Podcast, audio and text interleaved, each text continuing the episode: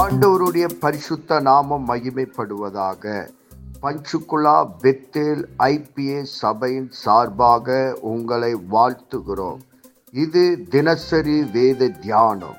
இன்றைய வேத தியானத்தை கேட்டு ஆசீர்வாதங்களை பெற்றுக்கொள்ளுங்கள். கத்தர் உங்களோடு பேசுவாராக. காட் பிளஸ் யூ கர்த்தருக்கு சோத்திரம். இன்றைய வேதவசனம் மத்திய எழுதிய பதினொன்றாவது அதிகாரம். இதில் இயேசுவானவர் தன்னுடைய பனிரெண்டு சீசர்களையும் அனுப்பி வைத்துவிட்டு அவர்களுடைய பட்டணத்திற்கு கற்ற கர்த்தருடைய வார்த்தையை சொல்வதற்கு இவரும் போகிறார். சரி சார் இதில் என்ன சார் இருக்குது அப்படின்னு பார்க்க போனால் இவர் இவருடைய வேலையை மற்றவர்களுக்கு கொடுத்து விட்டு இவர் சும்மா சோம்பேறித்தனமாக உட்காந்துருக்கல இவரும் தன்னுடைய வேலையை எடுத்து செய்ய போகிறாங்கிறத நம்ம பார்க்க உணர்த்துகிறது. இன்றைக்கி நாம் அப்படி இருக்கிறோமா அப்படின்னு நம்ம எண்ணி பார்க்கணும். ரெண்டாவது குறை சொல்லுகிற உலகமாக இது இருக்குது. அதாவது பன்னெண்டாவது அதிகாரத்தில் பார்க்க போனால் யோவான் இந்த உலகத்துக்கு வரான். அவன் எப்படி வரான்? போஜனம் பண்ணாதவனா வரான். ஆனால் அந்த மக்கள் என்ன பண்ணுறாங்க அவரை பார்த்துட்டு இவன் பிசாசு பிடித்தவன் அப்படின்னு சொன்னாங்க. சரி மனுஷகுமாரனும் இந்த உலகத்துக்கு வராரு. அவர் எப்படி வராரு? போஜனம் பண்ணக்கூடியதாக வராரு. அவர் என்ன சொல்கிறாங்க இவர் போஜன பிரியவன் மது பிரியன் இவர் ஆயக்காரருக்கும் பாவிகளுக்கும் சிநேகிதனாக இருக்கிறாரு. அப்புடின்னு அவரையும் விமர்சிக்கிறாங்க.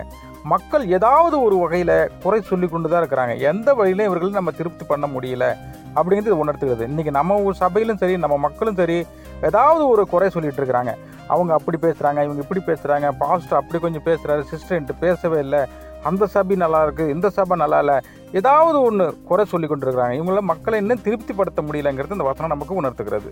மூன்றாவதாக நியாய தீர்ப்பை பற்றி சொல்கிறார் இருபது இருபத்தொன்னு அதாவது என்ன சொன்னார்? கோரசீனாவுக்கும் பெத்சாயதாவுக்கும் நடக் நடக்கிறத விட தீருவுக்கும் சீ சீதோமுக்கும் நடக்கிறது இலகுவாக இருக்குங்கிறார். என்ன சொல்கிறாரு சார்? இது நம்ம இப்படி எடுத்துக்கலாம். கிறிஸ்துவ மக்களுக்கும் அந்நிய மக்களுக்கும் நடக்கிற பிரச்சனை. அப்போ நியாய தீர்ப்பு காலங்களில் கிறிஸ்துவுக்கு நடக்கிறத விட அந்நிய மக்களுக்கு வர துயரம் பாடுகள் இலகுவாக இருக்குங்கிறார். நமக்கு கொஞ்சம் ஒரு இதாக வருத்தமாக இருக்கும். என்ன சார்? நான் கிறிஸ்டினாக இருந்து எனக்கு தான் சார் இலகுவாக இருக்கணும் கம்மியாக இருக்கணும். அவங்களுக்கு தானே அதிகமாக இருக்கணும் அப்படின்னு நம்ம யோசிக்கலாம். இது என்ன சொல்ல வர்றாருன்னா அதாவது கிறிஸ்து அந்நிய மக்கள் வந்து அவர்களுக்கு என்ன நியாய தீர்ப்புன்னா என்னென்ன தெரிய போகிறதில்ல நியாய தீர்ப்பு அன்னைக்கு என்ன நடக்க போகிறதுன்னு கூட தெரியாது. அவர்களுக்கு அந்த ஒரு பிரச்சனை அவங்க தப்பு செஞ்சாங்கன்னா அவங்களுக்கு தண்டனை அவங்களுக்கு கிடைக்கும் ஓகே. ஆனால் வார வாரம் ஞாயிற்றுக்கிழமை வந்து பாஸ்டர் கொடுக்க வசனத்தெல்லாம் கேட்டு நியாய தீர்ப்பு நாள் அன்னைக்கு இது மாதிரி நடக்க போகுது.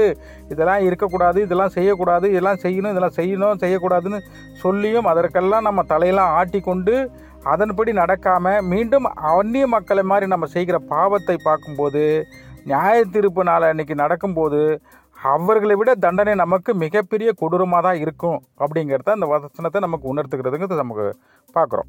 கடைசியாக என்ன சொல்ல வராரு? இருபத்தாறு இருபத்தெட்டில் வருத்தப்பட்டு பாரம் சுமப்பவர்களே என்னிடம் வாருங்கள் இலைப்பாறுதல் தருகிறார். அப்போ இதுவரையும் மக்கள் எல்லா மக்களையும் எல்லா நாட்டு மக்களையும் கூப்பிட்டு பார்த்தார். ஒருத்தரும் அதுக்கு செவி கொடுக்குற மாதிரி இல்லை. சரி ஓகே. தனி மனிதனை கூப்பிட ஆரம்பிச்சார். சரி யாரெல்லாம் கஷ்டப்பட்டுட்டு இருக்கான் யாரெல்லாம் பாடுவோம் நீங்கள் வாங்கப்பா. ரொம்ப துக்கப்பட்டிருக்கீங்களே வாங்க. உங்களுக்கு நான் இலைப்பாறுதல் தருக்கிறேங்கிறார் அப்போ நம்ம ஒவ்வொருவரும் ஏன் அதை அப்படி கூப்பிட்றாருன்னா ஒரு வீட்டில் ஒருத்தவன் நம்ம ரட்சிக்கப்பட்டால் அந்த வீடே ரசிக்கப்படும். ஒரு நாட்டில் பத்து பேர் ரட்சிக்கப்பட்டால் அந்த நாடு ரசிக்கப்படும் எண்ணத்தில் ஆண்டவர் இப்போ ஒவ்வொரு தனி மனிதனையும் கூப்பிட்டு அவருடைய சுவிசேஷ வார்த்தையை சொல்கிறது அந்த வசனத்தில் பார்க்குறோம். சரி இந்த வசனத்தை முழுசும் பார்ப்போம். தியானிப்போம். கர்த்த தம்மை தம்மை ஆசீர்வதிப்பாராக. ஆமாம் நாம் செவிப்போம் பரலோகத்தின் தகப்பனே இந்த ஆசீர்வதிக்கப்பட்ட காலை வேலைக்காக உமக்கு நன்றி சொல்லுகிறோம். இந்த வேத வசனத்தின் மூலமாக எங்களோடு கூட பேசினதற்காக நன்றி. இந்த வேத வசனம் எங்கள் வாழ்விலை கிரியை செய்வதாக உம்முடைய நாம மகிமைப்படுவதாக இயேசு கிறிஸ்துவின் நாமத்தில் செபிக்கிறோம் எங்கள் ஜீவனுள்ள நல்ல பிதாவே ஆமேன்.